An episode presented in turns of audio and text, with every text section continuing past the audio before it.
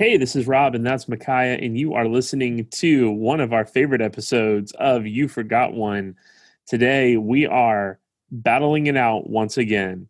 One of our favorite bands of all time, Wilco. Is their best album Yankee Hotel Foxtrot or the live compilation Kicking Television?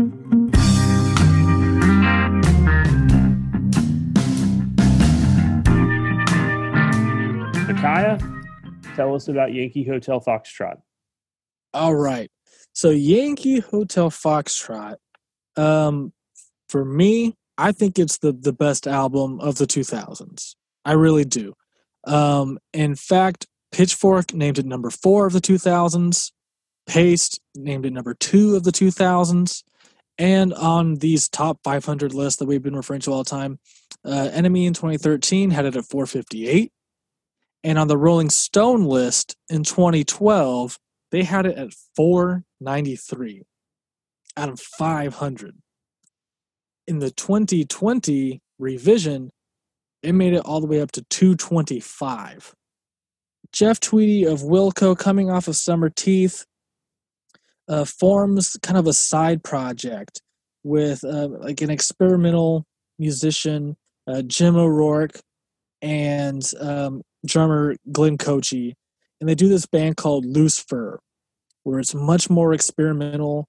Uh, and they record an album that doesn't come out until 2003 of just some uh, much stranger music that you wouldn't hear on a Wilco record. But that's the kind of energy that he's bringing to the Yankee Hotel Foxtrot sessions, and that combined with his his co-writer and a person who is and, and fellow multi instrumentalist, and the person who's actually engineering and producing the album as well, Jay Bennett. So they're working together, and so this stuff, the, these these weird sound textures, end up getting integrated into what used to be an alt country band. Right. So what's happening is this really sonically interesting folk music that's having these really innovative soundscapes over these folk songs with these impressionistic lyrics, creating just, I think, a similar, uh, you know, a, just a seminal work of indie music of the 21st century.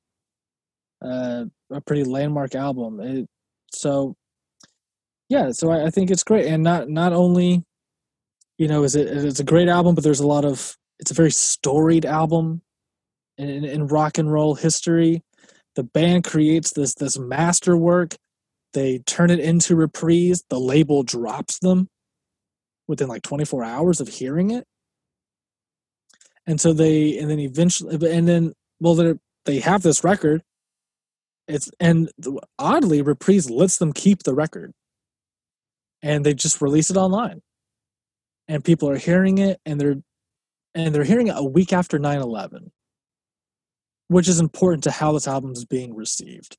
It's an album cover that has two towers, two identical towers on the top or on the cover, and it has songs like "Ashes of American Flags," "Jesus," etc. Okay, this come is it's all. I mean, it's not anticipating 9/11. Of course, it's not a response to 9/11, but people will think about it in those terms still today.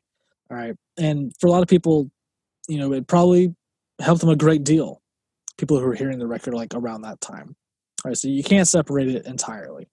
So not only did they drop by the label, but they are then picked up by Nonesuch, which is also owned by Warner Brothers. So uh, the joke uh, of it is that Warner Brothers hated so much they paid for it twice, right? And not only that, they lose Jay Bennett, right? The the one of the guys who was instrumental in creating this album. So part is so the band members leave the band gets dropped by a label and yet it's this great masterwork and um, for anyone who's interested in any of that there is a documentary that just happened to capture all of it or at least most of it. Uh, so and it's called i'm trying to break your heart uh, that came out in 2002 just a couple months after the physical release of the album. Yeah, so all these things, these stories, these songs, all this stuff just kind of makes it a, a, quintessential work of 21st century rock music from who I think to be the last great American rock band and my my favorite band to make music since I've been alive. That's how I think of Wilco. So I, I love this band. So Kicking Television doesn't have any of that storied history behind it.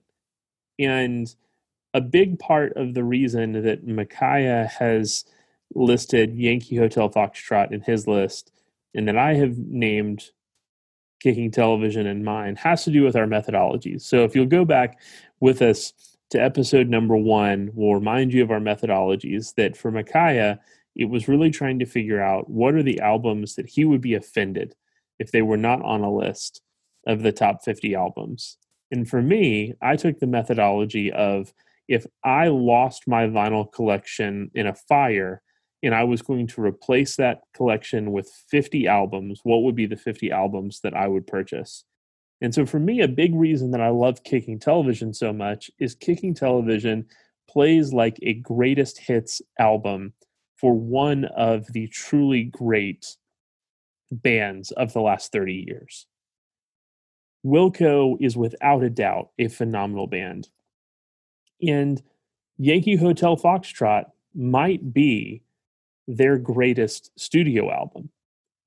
But you have a perfect run of being there, Summer Teeth, Yankee Hotel Foxtrot, and even A Ghost is Born. And I would even go so far as to say that those four albums, the music on those four albums, the way that it is performed on kicking television elevates nearly all of it, but especially the album that dominates the lot that dominates kicking television, A Ghost is Born, every live version of A Ghost is Born song is better on kicking television than it is on this studio album.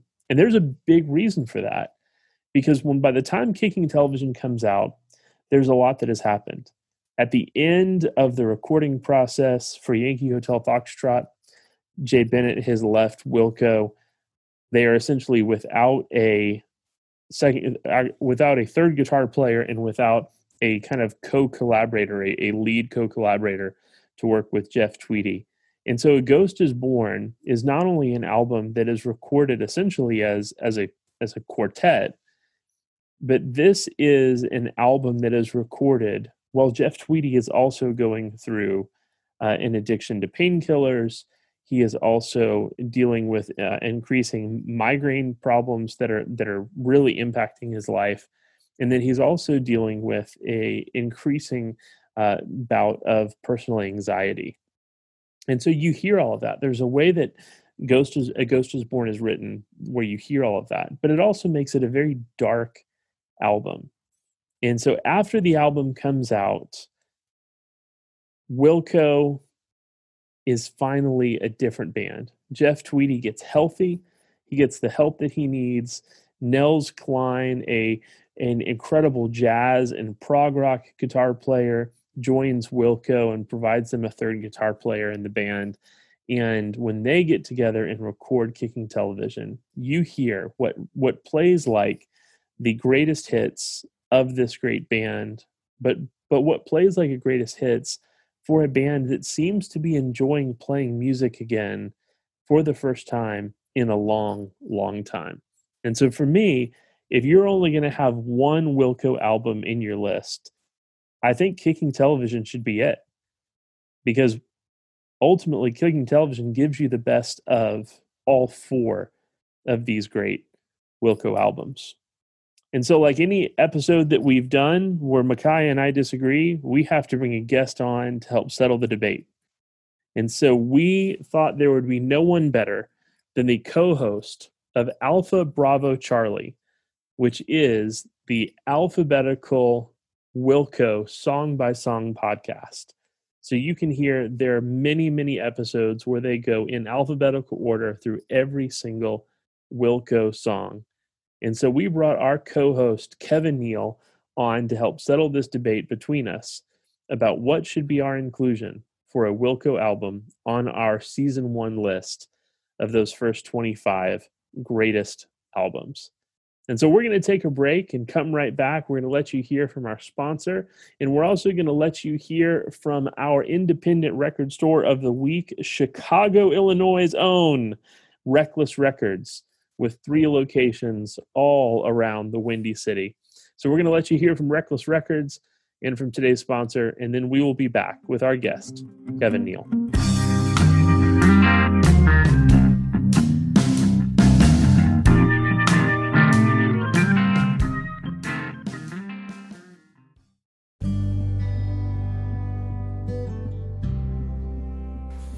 Hey, this is Rob, and I'm so excited to tell you about our independent record store of the week. This week, in light of Wilco's Chicago home, we are highlighting Chicago, Illinois' own Reckless Records.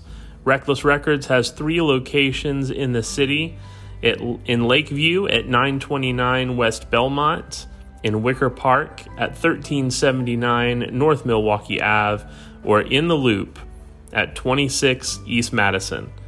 All three stores are open seven days a week from 10 a.m. to 7 p.m. And of course, if you want to support Reckless Records, you can do so online by visiting www.reckless.com. That's Reckless, R E C K L E S S. Reckless Records. You're going to be glad that you did, and we encourage you to go support Wilco. Purchase one of their albums on vinyl from Reckless Records today.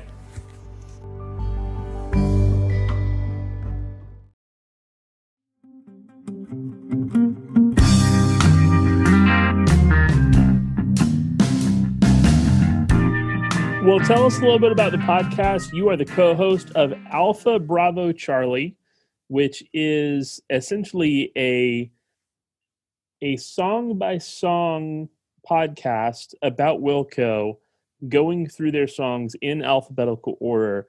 Where did that idea come from? What was the impetus of that? I mean, just tell us about the podcast. So, yeah, we do one episode one song per episode. Usually they're about in in theory they're 20 minutes, but we like to banter beforehand, uh, and a lot of times they end up being 30 minutes or 40 minutes.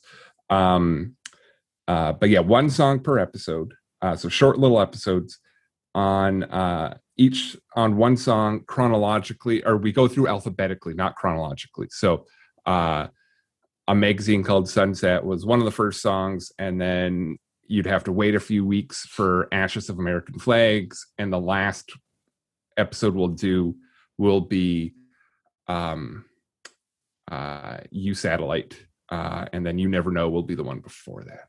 Uh, so yeah, we go through alphabetically. Uh, and I host it with my buddy Jason. Uh, Jason lives in the states. Um, I've known him for a couple of years just through Instagram, not even through music. We both have basset hounds, and I started following him because he's basset hound. He started following me, and then we saw we both like the same sort of music and we would exchange a few messages and we met at solid sound in 2019 very briefly because i was like oh that guy uh, from instagram's at the same festival. And i shot a message and we said hi. And it was a little awkward because it's like hey stranger guy i met on the internet. Uh, um, but he, he was nice and uh, um, and then later then this past summer 2020 he sent me a message and he said with a, a podcast for i believe it was um, Arcade Fire, and they have Arcade Fire like sings the alphabet, where the same idea. They do an alphabetical order. We definitely did not start the alphabetical Wilco one because there's a Fugazi one, there's a Bruce Springsteen one. Um, but Jason sent it to me. He's like, someone should do this with Wilco. And then I responded, we should do this with Wilco. so there, there's going to be 200 episodes total um because uh, we've we have capped it off the band has since released a few new songs off the summer teeth deluxe version Mm-hmm. Um, uh, but we we have to put a stop somewhere. Uh, so 200 episodes, uh, everything up to uh, the uh, "Tell Your Friends" single that came out last summer. How did you get into Wilco? I mean, so obviously, like you know, he brings that, and you're going, man, we should do it. We should do this this podcast. Obviously, you don't say that about a band you're not crazy about. So, how did you get into Wilco? Uh, I can't really remember. I, I know I was in grade 12 and I know the I was getting into like I, I'd gone th- through like a lot of Gen Xers and millennials. You go through like you discover uh, Nirvana, and you discover Weezer, and you discover the Beatles and Pixies, and you go through that like at least for for me and a lot of people I know, we you go through that sort of lineage of bands. Um, and eventually, I discovered, oh, I really like acoustic music. Like I, I you know, my older brother loves ACDC, and he's trying to tell me I need to rock out hard and all that stuff. And then meanwhile, I like find Elliott Smith, and I'm like, this speaks to me in a way nobody else has ever spoke to me. Um, so I was trying to find that sort of stuff. So I know I heard an MP3 of War on War.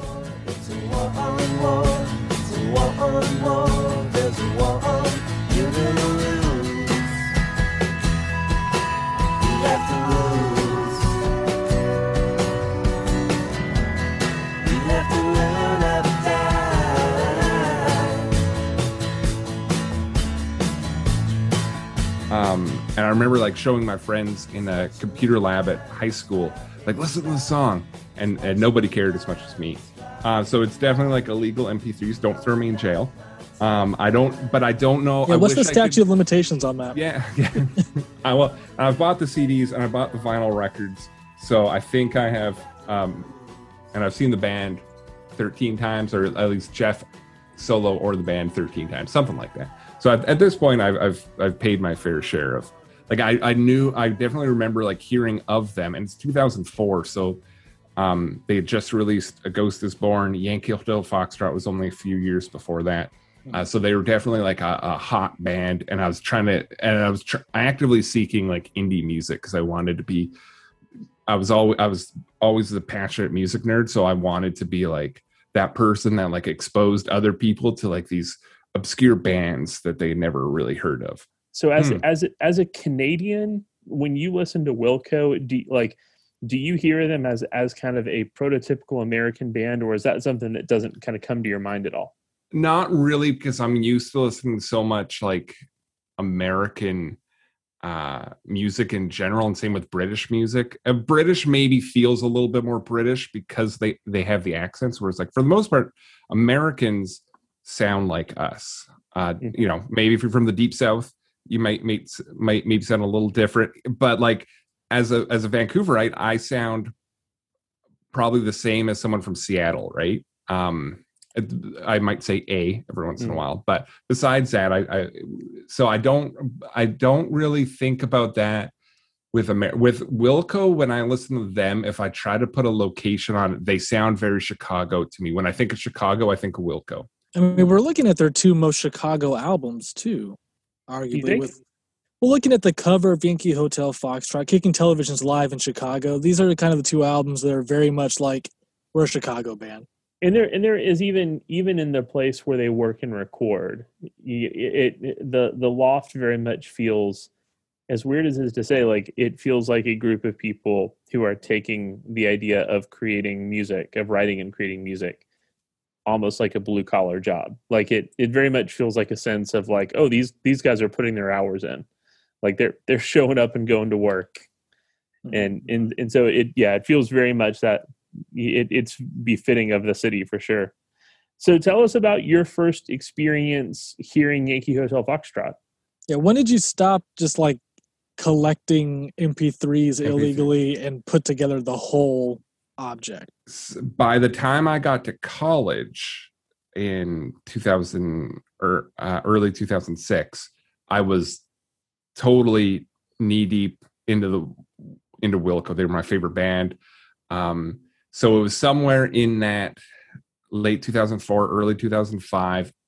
It was I, I would have heard the album, but it was the movie that did it for me Hmm. it was uh, uh i'm trying to break your heart it- the yankee hotel foxtrot is one of my favorite albums of all time but the movie is one of the best rock documentaries of all time. And but when you watch it as an 18 year old i don't care about i didn't care about the fact that like you see jeff's disintegration with his his closest musical partnership that relationship disintegrate. You see the record label um shoot down um jeff's like best piece of artwork because it doesn't have or best creative output he's ever done. Everything in his career from uncle tupelo to early wilco to summer teeth everything led to that album and they just reject it. Like it, at that when i'm 18 that didn't discourage me. And so I went to school for music production because I was so inspired by that movie. Now I watch that movie as like so, as an adult who's had a job, who's had like friendships fall apart, and who's like, um, had, you know, had frustrating experiences with uh coworkers and and, and my employers and, and stuff like that as everyone does. Now i watch that movie and it's it, it's a terrible experience and i can't and i wouldn't blame jeff if he wanted to like walk away from it. From there it was buying all the albums on cd and then um shortly after there mp3 players came out. And but i remember like definitely there's a period when i was living in vancouver and i was going to school um and i'd have to take a, a bus a train and a bus so it was about an hour and a half commute each way uh because the public transit system in vancouver is atrocious and I, I would listen to Yankee Hotel Foxtrot and A Ghost is Born, Summer Teeth, and being there. Uh, and then eventually Sky Blue Sky, because that came out when I was in college, and listen to those records over and over and over again.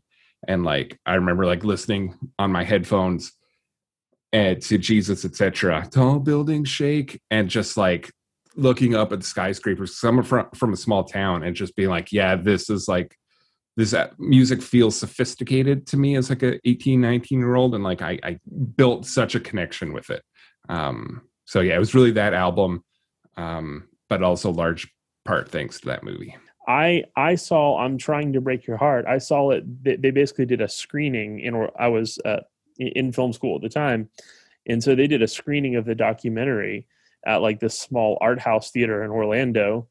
I went to it and saw that, and then basically stopped by uh, a record store. Micaiah and I both spent significant time at Park Avenue CDs and bought a copy of and bought a copy of Yankee Hotel Foxtrot and so that was kind of my introduction so i think for for for you and i we share this idea that it's hard for me to separate out the songs on yankee hotel foxtrot from the fr- from all that's going on in jeff tweedy's world Mhm. while all this is happening. And so and so in many ways for me yankee hotel foxtrot is is elevated as an album beyond the sum of its parts because of that because, because in it the story is is so yeah. is so great. Uh c- let me ask you this. As a film guy how mad does it make you that sam jones just happened to reach out to wilco and say hey can i film something on you guys making your new album? They didn't know that jay was going to leave the band that uh, uh the thing that movie the movie doesn't even capture everything. That's the thing it's like the movie if you had more of a budget could have gone into ken coomer being replaced by glenn Kotche because a lot of people don't realize the beginning of the movie that's glenn's first day in the band. Um, and the movie doesn't uh, just totally om- omits jim o'rourke's contributions to that album. Um, but he not only did he get the band making their definitive album which that alone could have been great um, he got the band when their creative partnership at that point that had been the soul of the band falls apart. And then the perfect encapsulation of like where the music industry was in 2001 hmm and he just like was and he had never produced a movie before. He was a still photographer um and and like you, can read his like uh production notes like his production diary online and and you know he didn't really seem to know exactly what he was he was doing the whole whole process. He just like had the most insane luck as any filmmaker has ever had. Like i listen to that record and i see the movie. Yeah. Right? Um probably because a lot of like you i suspect i heavily suspect that the first time i heard a lot of those songs was in that movie and Yeah. then i heard the cd afterwards um so um uh definitely like the and I, I i remember buying this the dvd and just being like oh wilco like not even knowing anything about it Hmm. and like like just seeing it at um uh hmv which is was a canadian um uh, CD record store uh, and just buying it on a whim, and like that changed my life, but also exposed me to um, my favorite band. Which uh, if maybe I just heard some of their, you know, if I heard "Being There," I'd probably be like, "Yeah, it's pretty good," and then not have fallen in love with the band. Yeah, see, I have a different reaction because I I had loved the album for a few years before I saw the documentary. Because then I, it was like streaming somewhere. So I, I I listened to Yankee Hotel Fox for the first time in 2008, and I saw it the documentary I'm Trying to Break Your Heart in 2011, around Christmas Hmm. 2011. So almost exactly three years after. And I didn't really know anything about the story of Yankee Hotel Foxtrot. It was just an album I loved for Yeah. three years. And I saw that and I was like, wait, what? Like, wait, they, they, they lost this guy Jay Bennett who like co-wrote these songs and like and I was like, wait, what? They were dropped from their label for turning in the best album of the 21st century? but you know what though? Like I think a lot of great albums also just have legends and stories attached to it too. Right. I mean, it's why we Um, love Big Star's Third, like the the greatest album that never officially came out. Yeah. You know, it was never like really officially really who knows what the track list for that album is. You know, there's four different CDs, albums, whatever that, you know, with all different tracks Or like like Beach Boys um Smile and and Yeah. stuff like that. Yeah. Yeah, Um, it just you know- becomes this part of like rock and roll mythology. Cheer up, honey, I hope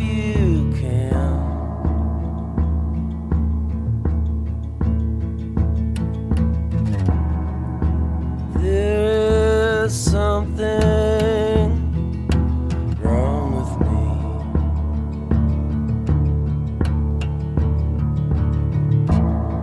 My mind is filled with silvery stars.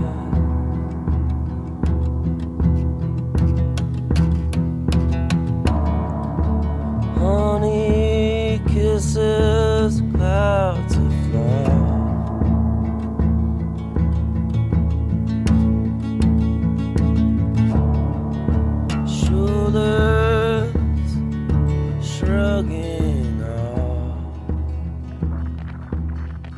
you know, I, I, obviously there's been much made about Jeff Tweedy's battles with uh, with addiction, and then I think that combined with um, His like anxiety yeah disorder. his his yeah his anxiety disorder. He's clearly he's clearly you his know migraine. Okay, so for our listeners who don't know, I, I'm sure anyone who's been listening this long is already a fan of Wilco potentially, but but Jeff Tweedy, the singer, has these these horrible migraines that force him to to throw up. Um, sometimes dozens of times, especially when he was younger, to to the point of hospitalization. Um, uh, also, around the time he Yankee Dope Foxtrot, he has like a back injury, and the, so they put him on pain medication, which he had uh, alcohol problems prior, so he already has an addictive kind of behavior. But then getting on painkillers uh, started a, a point where he thought he was going to to die and kill himself. Um, right after Yankee Hotel Foxtrot, in the documentary, you see him um, run to the, the restroom to throw up because of his migraines. He explains some of this, which foreshadows so much of what happens in the on the record. A Ghost is Born Yeah. that he made were that he thought he was going to die in the making of that record. but the the the the thing that you know I always loved a ghost is born but the thing that really hit me was when his autobiography came out and he's talking about he doesn't remember what a lot of those lyrics are about but he listens to it now and he realizes oh it's an album for his sons because he thought he was going to be he was going to die so it's for them to listen to when he was when they were older and that's what like hummingbird is remember to remember me. Um a go- even the title a ghost is born um is and so that's like as soon as you hear that it's like oh my god like i'm just you know i was just a dude who thought your records were cool but now that like it has all this uh, emotional heaviness Yeah. tied to it uh and and you start to see jeff as a as a human being and not just a songwriter um that just makes it all the more compelling Jesus, don't cry. You can rely on me, honey. You can combine anything you want. I'll be around. You were right about the stars. Each one is a setting sun. uh as much as I love Jay Bennett, you know, and Jay Bennett, um, extremely talented producer, Uh, um, maybe not. I, I don't know. Um, you know, there's not a lot of songs that J- Jay wrote ju- just by himself, but definitely like he's one of those guys that you could put him with any great songwriter and he would make them better. Mhm. Right? He's uh, um, It was really lovely in um Jeff's book when he was talking about Jay's death, and he was just saying he he should have been playing with Paul McCartney. Yeah, Like that's how good he is. He he should have been Yeah. like playing with ball. He shouldn't have. yeah. He, uh, it, you know, and and if um, you know, it wasn't for his own issues, I suspect, uh, Yeah. he Yeah. maybe he, um, you know, a- any other band, if you're Spoon or something like that, um, why wouldn't you grab uh, a, a healthy, clean, a Jay Bennett who's got his stuff figured out, and, and and you know he's still making great music afterwards, but something was going on there. I I don't really want to speculate too much, but um, he just had that talent. He could make anyone better. Um, and if and, you know if he hadn't passed away, I suspect he probably would have got eventually got into producing younger bands and and stuff like that, and uh, um, have a you know successful career and that sort of stuff. But Our love. Our love. Our love is all we have. Our love. Our love is all of God's money. Everyone is a burning sun. uh, to me, kicking television is uh, um, that's it's the coming out party Yeah. for the modern lineup of the band. Mhm. um and and yeah maybe the records that they that you know at this point we have six albums i think by the modern lineup of the band. Um and, and maybe they don't reach the heights of the previous lineups. Uh but as a live band they are second to none uh in my opinion. At least you know i didn't see wilco with jay bennett.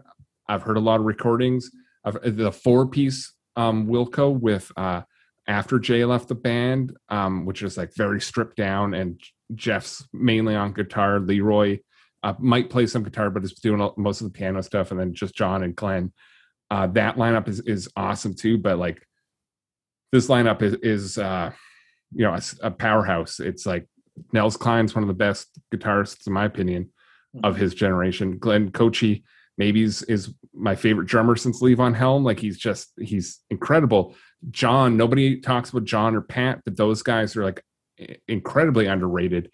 Um, and then meanwhile, you got Jeff writing. You know, maybe Jeff's not the best guitarist, he's not the best singer, but he's writing such great songs.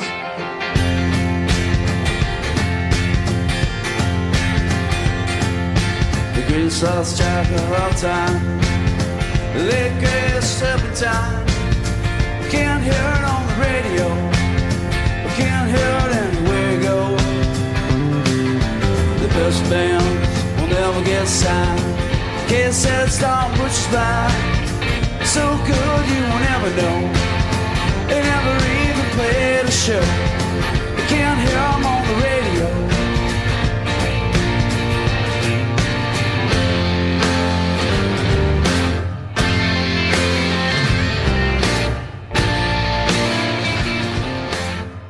I'm I'm with you. So kicking television, I think the reason I love kicking television so much is it is this um to to steal to steal the title of one of my favorite songs by Wilco.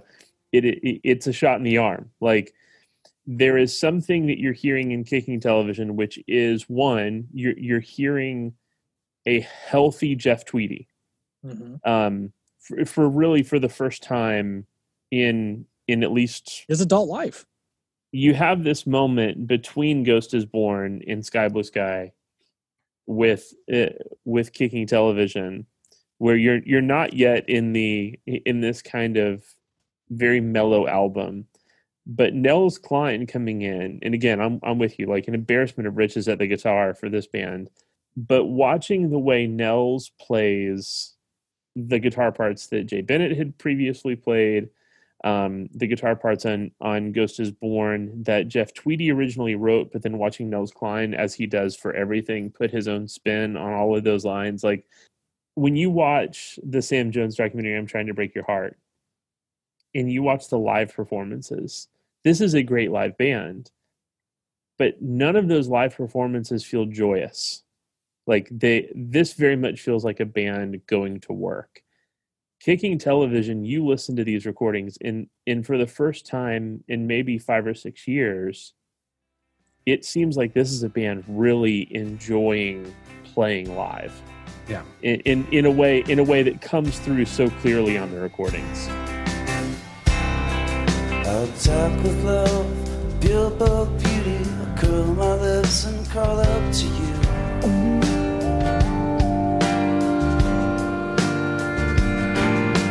Talk with love, pure bug beauty. I'll curl my lips and call up to you.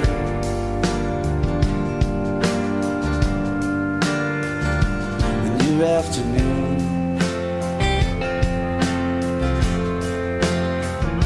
and I've been puking.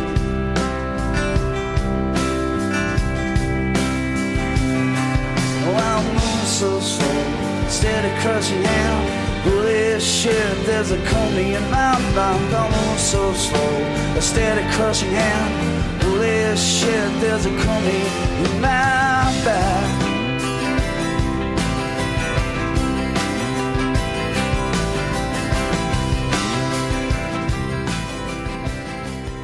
clearly these guys like playing together and you can tell there's like there's friendship there right uh, maybe they're not it's not like when you're 20 and you, you become best friends with someone like like when jay and jeff met they were instantly like best friends for for everything. Now when you're in your 30s and you're making friends it's you know a lot more about mutual respect but you all have your own lives and your wife and your kids and and whatever. Um but when you do get together it's um electricity. And i think you hear that the beginning of that on this live album of uh you know these guys um just getting to know each other for the most part. You know michael was new to the band at that point. Uh, glenn had only been in the band for a few years um and then nels and, and pat were, were brand new to the band. So um it, it it's exciting. It, you can feel something in those recordings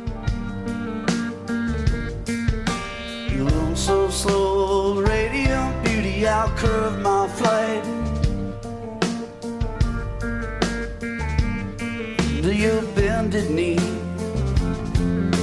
And I will always die, I will always die, I will always die, so you can remember me.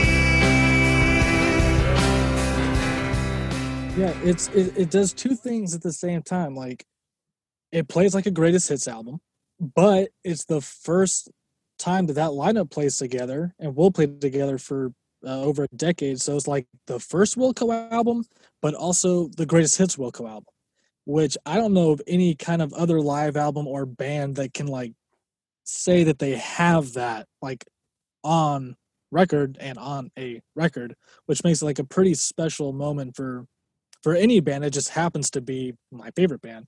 So I yeah, so I, I think I don't, I don't I don't think Rob is wrong for thinking that Kicking Television should be our Wilco pick for one of the greatest albums of all time. I think there's a valid point to be made there. and and and here's the because you you were talking a few moments ago about uh, a ghost is born being your favorite uh wilco album and I, I love a ghost is born i think you guys asked me to rank my favorite wilco albums and it's up there um but it's not it will it'll never be top because this album does a bunch of those songs better. And and yeah the the studio album has um jeff playing and jeff and it does a great job at at least that's what you said like those guitar parts are are awesome. Um but i didn't get spiders until i heard kicking television. Mhm. um and it's like oh okay like i thought spiders was just kind of too long and kind of boring. And then you hear like uh wilco's definitely guilty of um sometimes doing the tempo too slow uh i'm always in love from summer teeth just a little bit too slow um a bunch of songs on a Ghost is Born are just a bit too slow.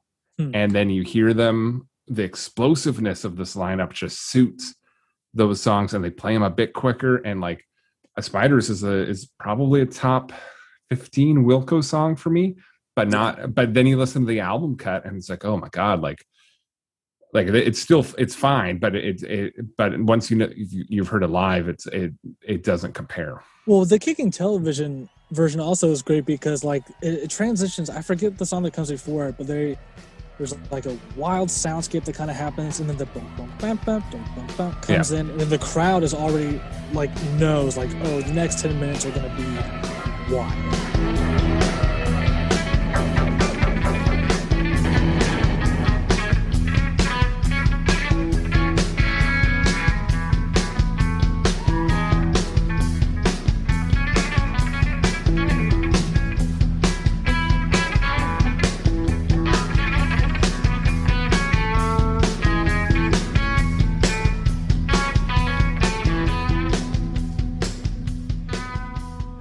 Don't think I would have ever thought to to have put it as succinctly as you did, but just talking about the idea that what you're hearing is really just just an increase in tempo.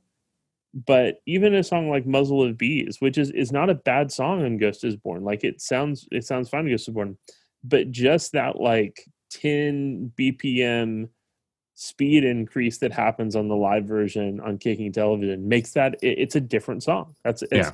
that, that's a it's a much more fun song on on kicking television than it is on ghost is born so I'm, i i wholeheartedly agree with you i think that ghost is born kicking television was my way into appreciating ghost is born Yeah. What, what you same way, miss from the the live cuts is like what we were talking about earlier about like just the sequencing on a Ghost is Born. Like it starts off with with a whisper when he's like, "When I sat down on the bed next to you," and like the album just like builds and builds and builds, and then ends up in this like static and and but that and you're never gonna do that in a concert, right? Like it, it- that just doesn't translate.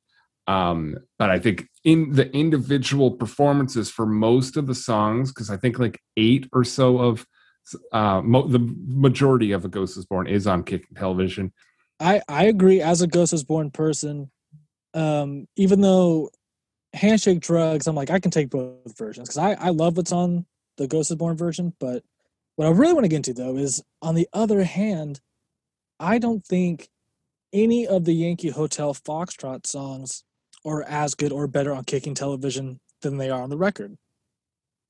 Not one.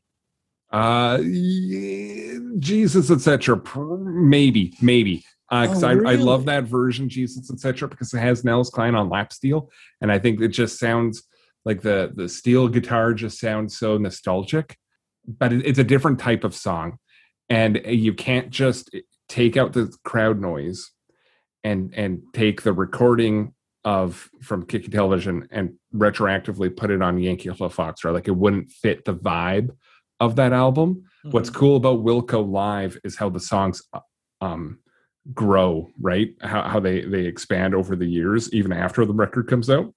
Uh, so for the context of Yankee Hotel Foxtrot, the version on that album is the best album, is the best version for that album. But think, well, this is what I love about Yankee Hotel Foxtrot, though. It is a studio album. Mhm. I mean, this is this is kind of the moment because I mean, Summer Teeth is kind of a revolver moment. I mean, it is like big studio pop songs, power pop, really. This kind of you know Nick Lowe maybe. Uh, so I mean, they're they're really kind of going for it and really going away from being there. And then Yankee Hotel Foxtrot, I don't know if it's their their Sergeant Pepper, their White album. You know, it's really not analogous in any way. Um, but it, it is a a studio album. You know, the, there are sounds that are on there that are made, you know, for the record and never to be recreated live. Some of them, Yeah. it's, just, it's just not, it's just not possible to get it exactly how it is on that record. And and, but that's uh, that's what I think I, I love about that album. Why I think it's one of the great albums of all time is that it is it is purely a studio album.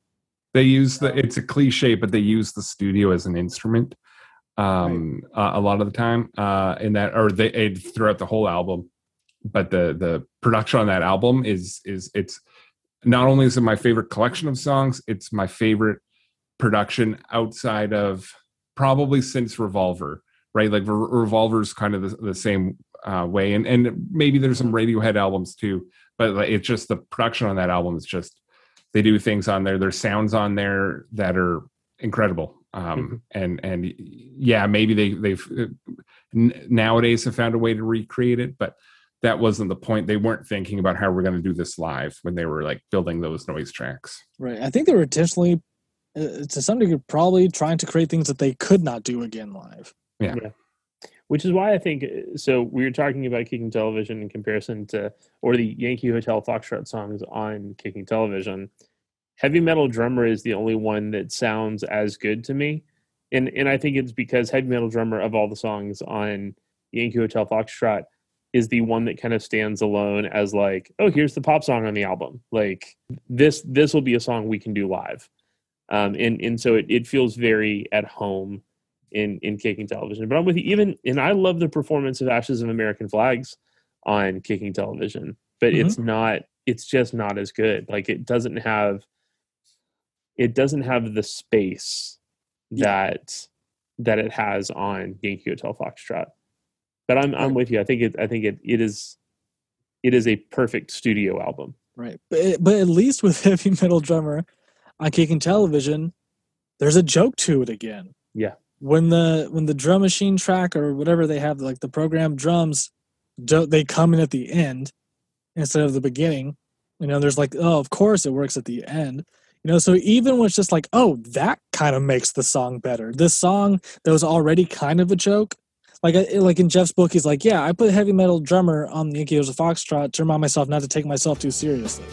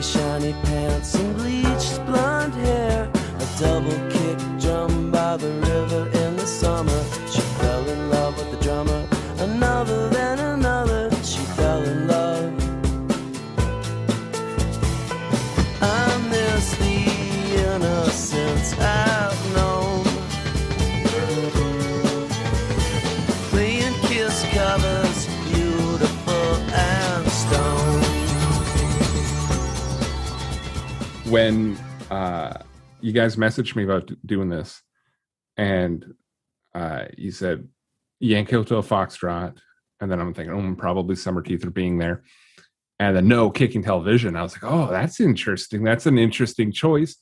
Um, what and I'm th- going through the argument in my head.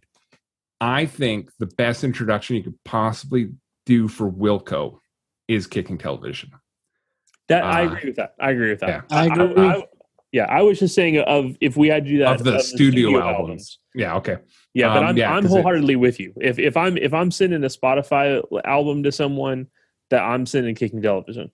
Yeah, because no, I I, I, think that's a good choice. Yeah, well, and when you said it, it's like the uh, greatest hits album, um, uh, and that's sort of where I'm at with it. Is like like it, it's it, it does lean a Ghost is Born heavy um but it is at that point it's like most of their best material. There's some great stuff on summer teeth that isn't there like when you're feeling old um and pie holden sweet and stuff like that that isn't on there. Um but there she's is she's yeah there there is um and even like a lot of like uh a dreamer of my dreams and uh, a lot of my favorite stuff off being there. Uh, but it is a good snapshot of the band of the band's catalog um up to 2005. Yeah. And can we can can we agree? I mean, if we're going to talk about any song being elevated on kicking television, I, I it, so much so I've gotten so used to the misunderstood on kicking television that I will skip over it now uh, on uh, being there. Like I, I, I only want to hear the live. being the being their version sounds so tame now and like it, it's i was listening so I, I I my goal today was to listen to all of kicking television. I, I didn't work was busier than i thought and then i fell asleep on the couch shortly before we recorded this. Uh, so i didn't get to listen to it all but one i did listen to misunderstood and that boom boom boom boom boom boom boom like when he comes in it's just massive. Like it, it's and it, it's like even listen how many times have i heard that song? I've probably heard that song 300 times now um, through various versions and and and i still get goosebumps when when glenn comes in like that uh, and you can feel the, there's not a lot of live recordings so you can like feel the room Mhm. uh, but you can feel the electricity in the room that that you can like if if you were sitting i don't i don't know um this particular venue if it's seated or standing but if you were seated you were absolutely standing uh, as soon as he comes in like that Here's what I'll say about Misunderstood on Kicking Television. It's the single greatest recorded Wilco song. Like definitively. It's the best Wilco recording that we have. That anyone if you want to disagree with me, feel free. In my opinion, it's the best Wilco recording. When and look no further than just the nothings at the end. I mean that Ooh man, talk about just yeah, I, man.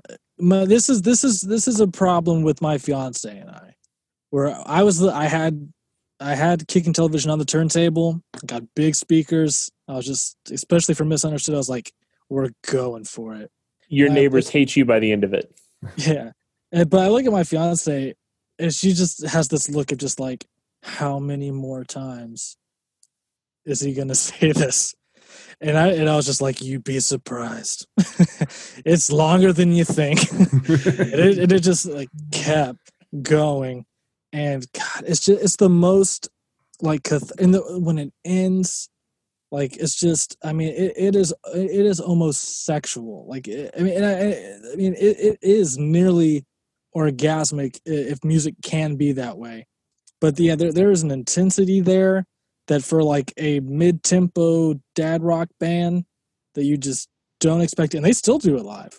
When I got out of grad school, I was driving a 1999 Toyota Corolla, and I would listen to the live version of Misunderstood all the time going to and from work, and it was, I mean, the the best part of that time of my life I was listening to that song, working a shitty job while having a master's degree. I was just like, man, at least I got Wilco.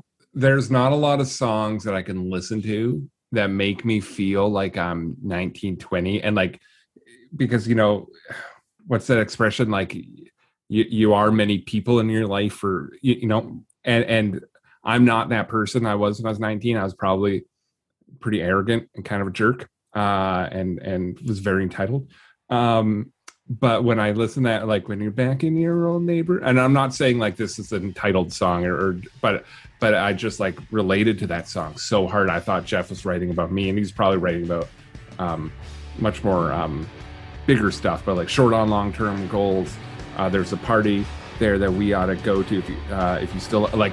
That was me when I was, and so I listen to that song now, and it's like I could go back to that headspace, uh, uh, you know, because somewhere inside of me is that version of myself, and he comes out in that song. Back in your old neighborhood,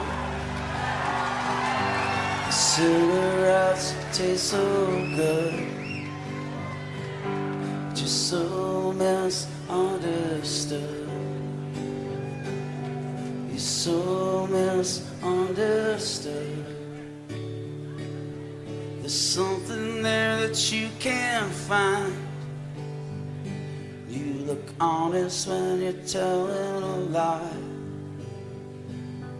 You heard her, but you don't know why. You love her, but you don't know why. but I wonder for the sake of of our conversation and and and really kind of the point of of having you on is to really help settle this debate for us between is is Wilco's is these is Wilco's best work? Yankee Hotel Foxtrot, or is it Kicking Television? This this this incredible live album. And so as as a way of answering that question, here, here's how I want us to do it if if you're willing to go along with this. So we're going to start with Micaiah. We'll go Micaiah and then me and then Kevin. We're to ask you to to finish it out for us. Let's go from 12 up to 1 if you include kicking television with the 11 studio albums and then rank them. And i and and we're not let's throw out greatest here let's throw out you know he, here's you know here's the greatest piece of art. Your favorite your Okay. favorite from from 12 to number 1 your favorite. So you're taking the 11 studio albums and you're going to include kicking television in that list. Where does it where does it then rank? So Micaiah, let's start with you. Yeah, yeah, I'm ready to go.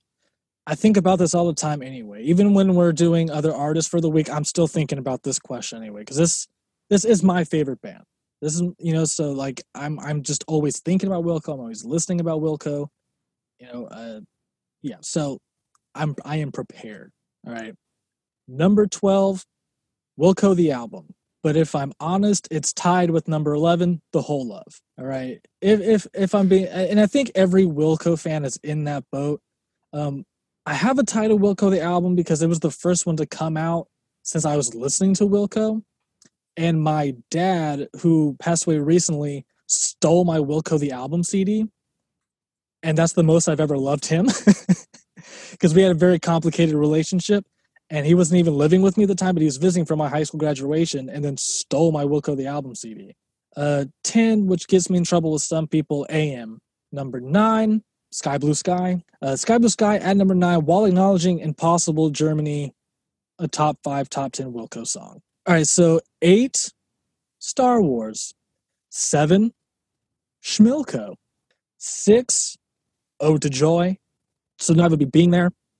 What else? I mean, there, what's there to say about being there? Uh, four, Summer Teeth, which rules. The new box set is incredible, but my number three is Kicking Television. And then number two, A Ghost is Born, which has always been in competition with my number one, which is Yankee Hotel Foxtrot. So, of course, my top three are that run right? Yankee Hotel Foxtrot, Ghost is Born, Kicking Tail. I mean, there there's just a narrative there, a Jeff Tweedy, Wilco narrative that just it- it's just the sweet spot. You can very easily break these twelve into thirds to get a pretty good like three or four periods of this band, and that three album run is just everything I love about this band. So for me, my 12, number 12 is going to be Whole Love. And you talked about there being a, a great album in there. I, I think there's probably a great EP in there. Um, it's look one of my one of my all time favorite bands. Um, th- this this is a low point for them in my mind. N- so yeah, number twelve for me is is Whole Love. Number eleven would be Wilco the album. Ten for me is is Star Wars. Number nine, AM. Uh, number eight is Schmilko. Number seven, A Ghost is Born. Number six, Sky Blue Sky, which I I love. Uh, number five, Ode to Joy, which again I think is is their best album since early on in in their run. Um, I, I think Ode to Joy was I was surprised just how good that album was when it came out. Number four is Being There. Number three, Yankee Hotel Foxtrot. Number two, Summer Teeth. And number one, Kicking Television. In my opinion, the best live album a band has ever released. so I'm settling this debate between the two of you. So whatever between Yankee Hotel Foxtrot and uh, Kicking Television, whichever one I rank higher, then therefore wins this debate. We we are putting we we are we are we are literally placing our podcast in one of our favorite bands in your hands. Okay, there's a lot of pressure. Um, I'm going to give you my list, and then I'm going to explain why I went the way I went. Uh, I was laughing because there was a lot of similarity between our lists. Um, number 12 for me is Wilco, the album. I think it's just, it, it's a very complacent sounding record and it, it's uh, not inspired. Um, uh, at least not as much as the other albums, but that also came in like when I was like the least interested in the band in general. So I don't have that like nostalgic feelings for it. Um, basically, the same thing from number 11, which is The Whole Love, uh, to a lesser degree. That's why it inches out. I think there is a good album in The Whole Love, but I put AM at number 10. Uh, I think AM is a really good album. Um, number nine is Ode to Joy. I really like Ode to Joy. Um, I just like, I need to spend more time with it. It's like a, a new friend that I know I'm going to be best friends with, but I just got to get to know it a little better. Um, so that's the one that'll probably rise in the years ahead. Um, number eight is Sky Blue Sky. Uh, number seven is Schmilko. The biggest objections I had to both of your lists was you both kind of ranked Star Wars a little too low. Star Wars is, in my opinion, the modern Wilco's masterpiece. It's the one Wilco record that really gets close to the classic. So Star Wars is six, A Ghost is Born is five, uh, and A Ghost is Born is the lowest of their classic albums just because Kicking Television paints those songs in a new light and does them um, objectively better just by speeding up some of the tempos and just having, you know, that, that augmented lineup.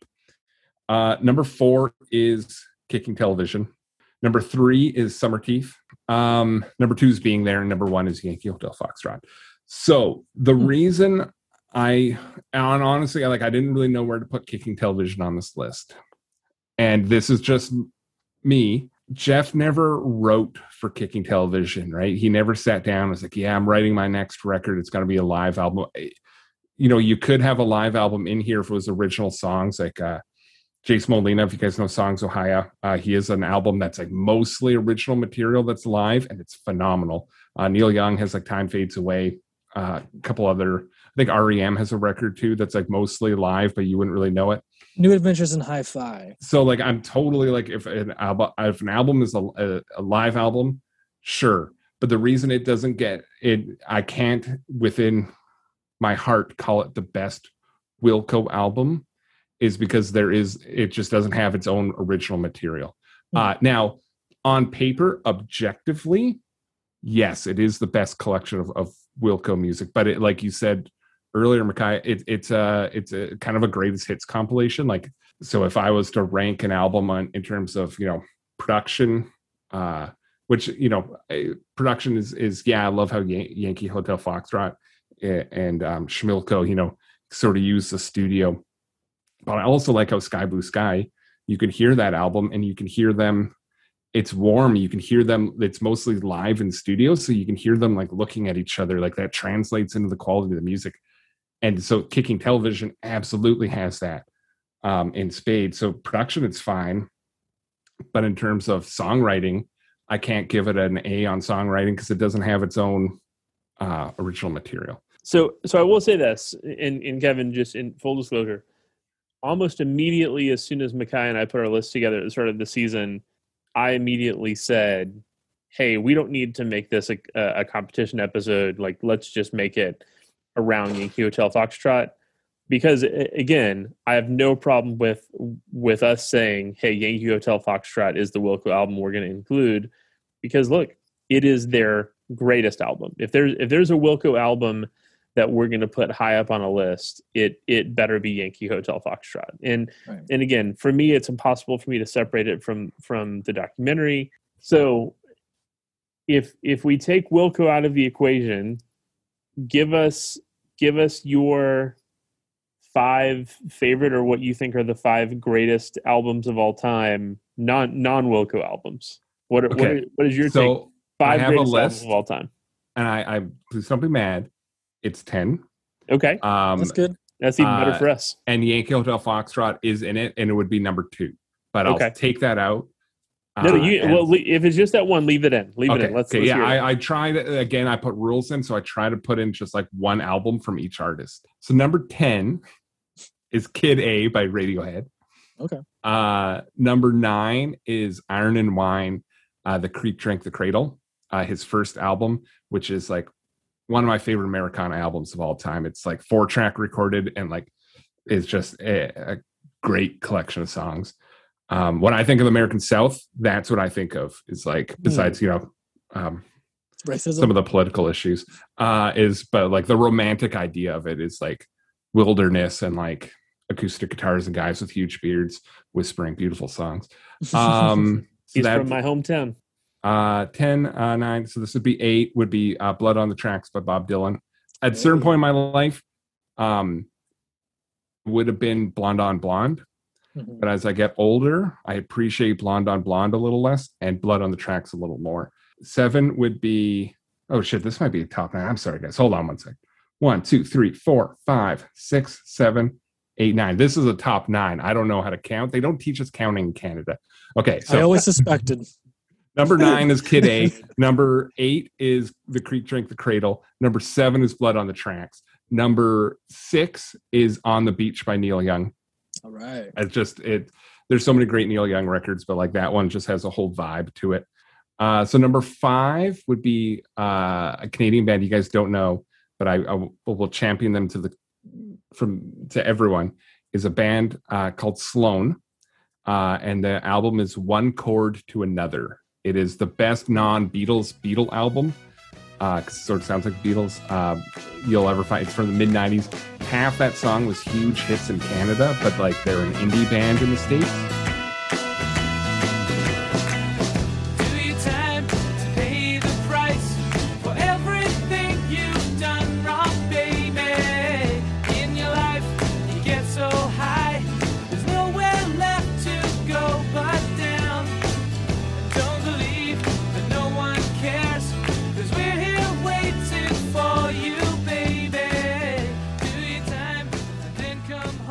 Number four would be Elliott Smith XO, because I think Elliott Smith is just as good as an arranger as he is a songwriter. Uh, and that album was his first time you really got to appreciate both, because it was the first like non-home recording studio album. Um, number three is Beck Sea Change. So at one point, I was a sad boy, and that album uh, uh, spoke to me. Uh, and then number two, uh, spoilers, Yankee Hotel Foxtrot. Number one is uh, Revolver, by the uh, Beatles. I'm I'm behind this list.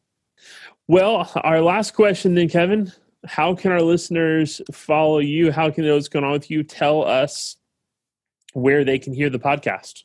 Uh, so the podcast, well, if you want to follow me, I'm on Instagram at Kevin Vinyl. Uh, the podcast, uh, just go to abcwilco.com or go on to Apple Music or Spotify and search Alpha Bravo Charlie. Um, if that doesn't pop anything up, write in the word Wilco as well, and then that should uh, pop up because we're the the number one alphabetical Wilco podcast in the world. Well, Kevin, we want to thank you so much for being on the podcast. Um, it's been such a treat, and uh, I can't think of a better guest to have had on to talk about one of our favorite bands. And we want to encourage our listeners. Uh, you want to go check out Alpha Bravo Charlie. Yes. Alpha Bravo in my mind. The I'm like, Alpha, alphabetical Wilco, Alpha Bravo Alpha- Charlie. Alpha Bravo Charlie, or And find them on, ABC uh, abcwilco.com. There you go. And at ABC Wilco on Instagram. And Yeah, Excellent. makes sense. This was uh, a ton of fun. Excellent. yeah, man, All right, thanks, Kev. for, thanks for joining us. Cool. Have a good night.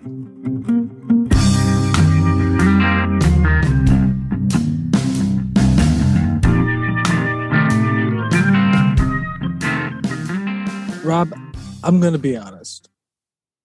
There was a moment when I thought Kevin was going to go in favor of kicking television. And there was a moment where I wanted him to.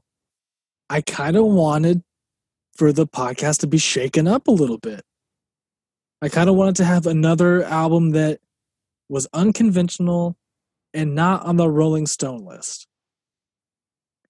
You know, and and and I think he makes great points about why Yankee Hotel Foxtrot should be on there.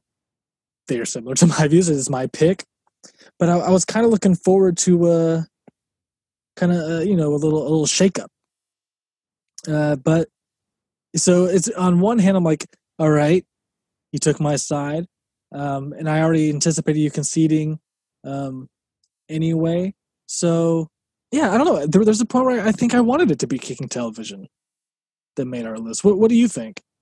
It's funny that you say that because I found myself through most of our conversation really feeling bad that Yankee Hotel Foxtrot wasn't my pick. Oh my gosh. because ah.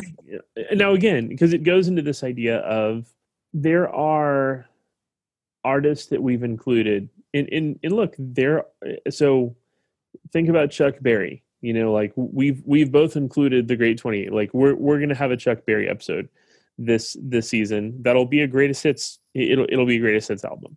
Yeah. Um there are albums that i've included this year that are greatest hits albums. We have you know for our listeners we have both already put together our season two list so that we could begin the process of planning for season 2 Mhm. And you and i both have a significant number of greatest hits albums or I, I certainly do of greatest hits albums I I have um at least one live album. yeah so i mean we we have live albums and greatest hits albums and so it, it's it's not out of the norm or out of the question that we would have a greatest hits album or a live album but i i feel an affinity to the album as as a piece of art the album as as a thing unto Yeah. itself but for an artist for a band that is of the album or in the aftermath of the album generation so anything anything let's say like 73 to 77 on it is hard to imagine doing a a, live album or a greatest hits album ahead of their best studio work Mhm. and without a doubt, Yankee Hotel Foxtrot is Wilco's greatest studio work. And in like all great albums, part of the reason that we see it as the greatest album can't be separated. So we can't separate it from the documentary made about it. We can't separate it from the fact that it came out at a time that it seemed to be the perfect album for post 9 11 America written by maybe the most American band. I mean, it, Wilco Wilco is an American band in the way that the Strokes are not an American band. Mhm. Um, You wouldn't you would never mistake them from being from somewhere else. yeah, Like you like you can the Strokes. that that that, that would be a better way of saying that. Yeah, because because please please don't read into that anything anything more than just they they sound Yeah, no. Wil- Wilco is unmistakably American. Yeah, and all of that plays into the way that we see Yankee Hotel Foxtrot. But at the end of the day, start to finish, this is just a great album, and I have no problem whatsoever um, conceding conceding this one. Um, now, again, if if we were going to hand anyone a Wilco album and say, "Here is one of the greatest bands of the last forty years," you would hand them Kicking Television but their best album is Yankee Hotel Foxtrot, and I'm I'm okay with that. So so I think we need to to be okay to say, hey, this is their best work, and so it's what it's what we're including. Um, and look, maybe maybe the shakeup for us is that we even had considered an argument for something else. Yeah. I mean, I mean, let's. I mean, let's look at Yankee Hotel Foxtrot. Okay, like, there's not a bad song on it. Okay, I mean, like this. I mean, I think like the most flawless album. Like, I, I made the case for Low End Theory being like one of our most like flawless, like track for track albums.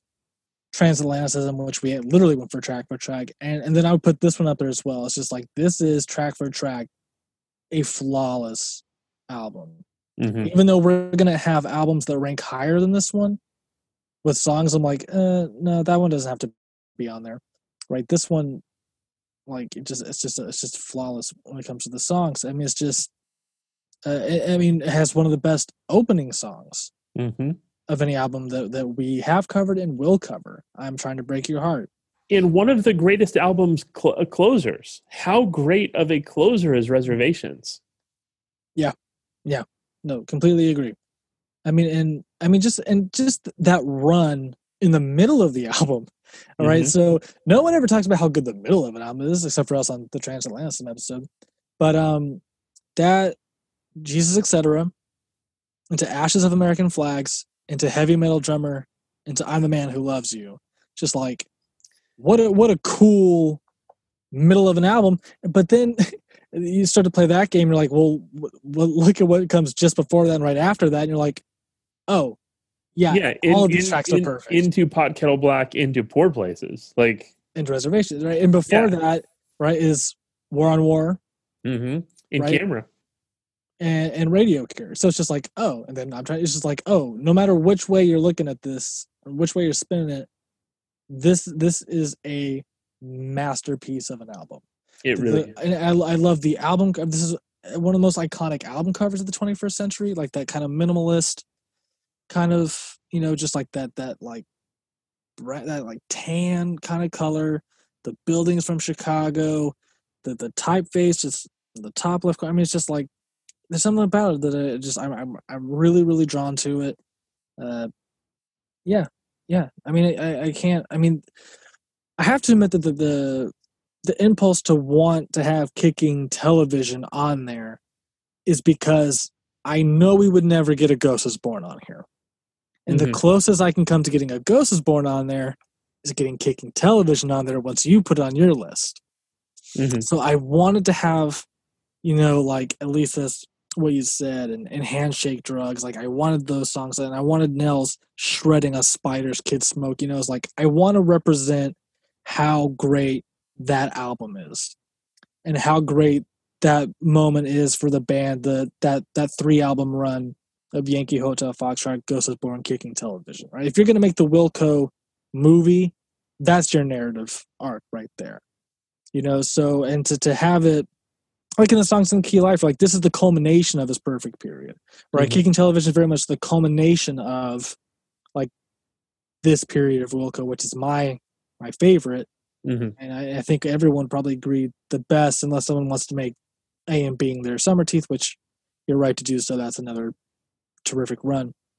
So yeah, I would consider being there. Like, I think the perfect run for Wilco is Being There Summer Teeth, Yankee Hotel Foxtrot, Ghost is Born, Kicking Television, and then Kicking Television is the the kind of per- perfect Mhm. summary celebration of the four albums.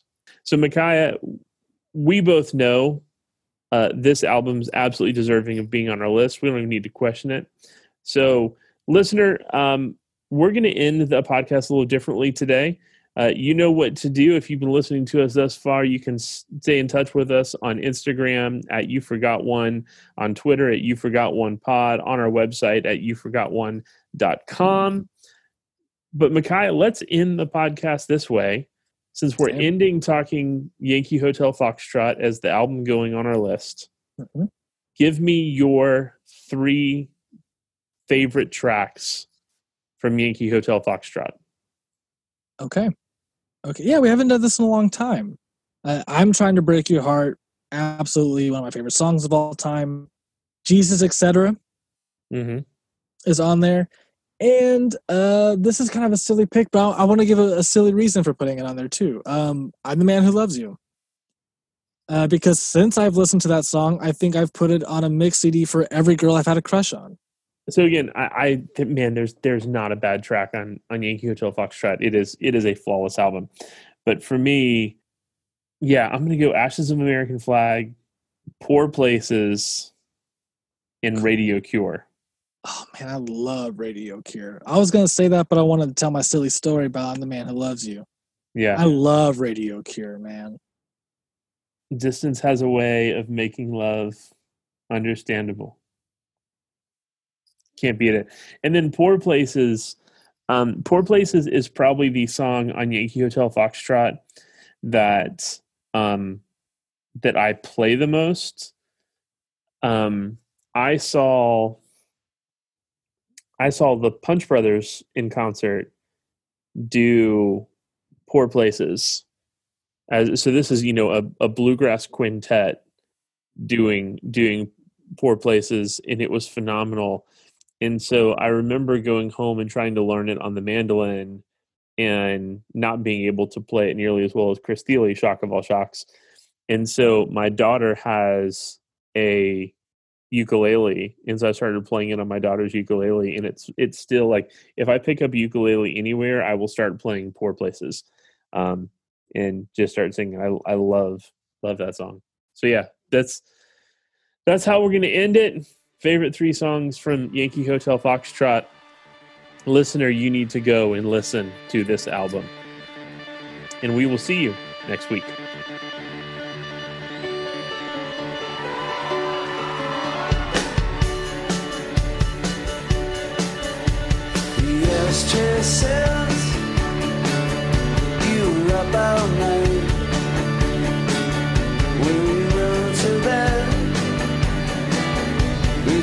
this man.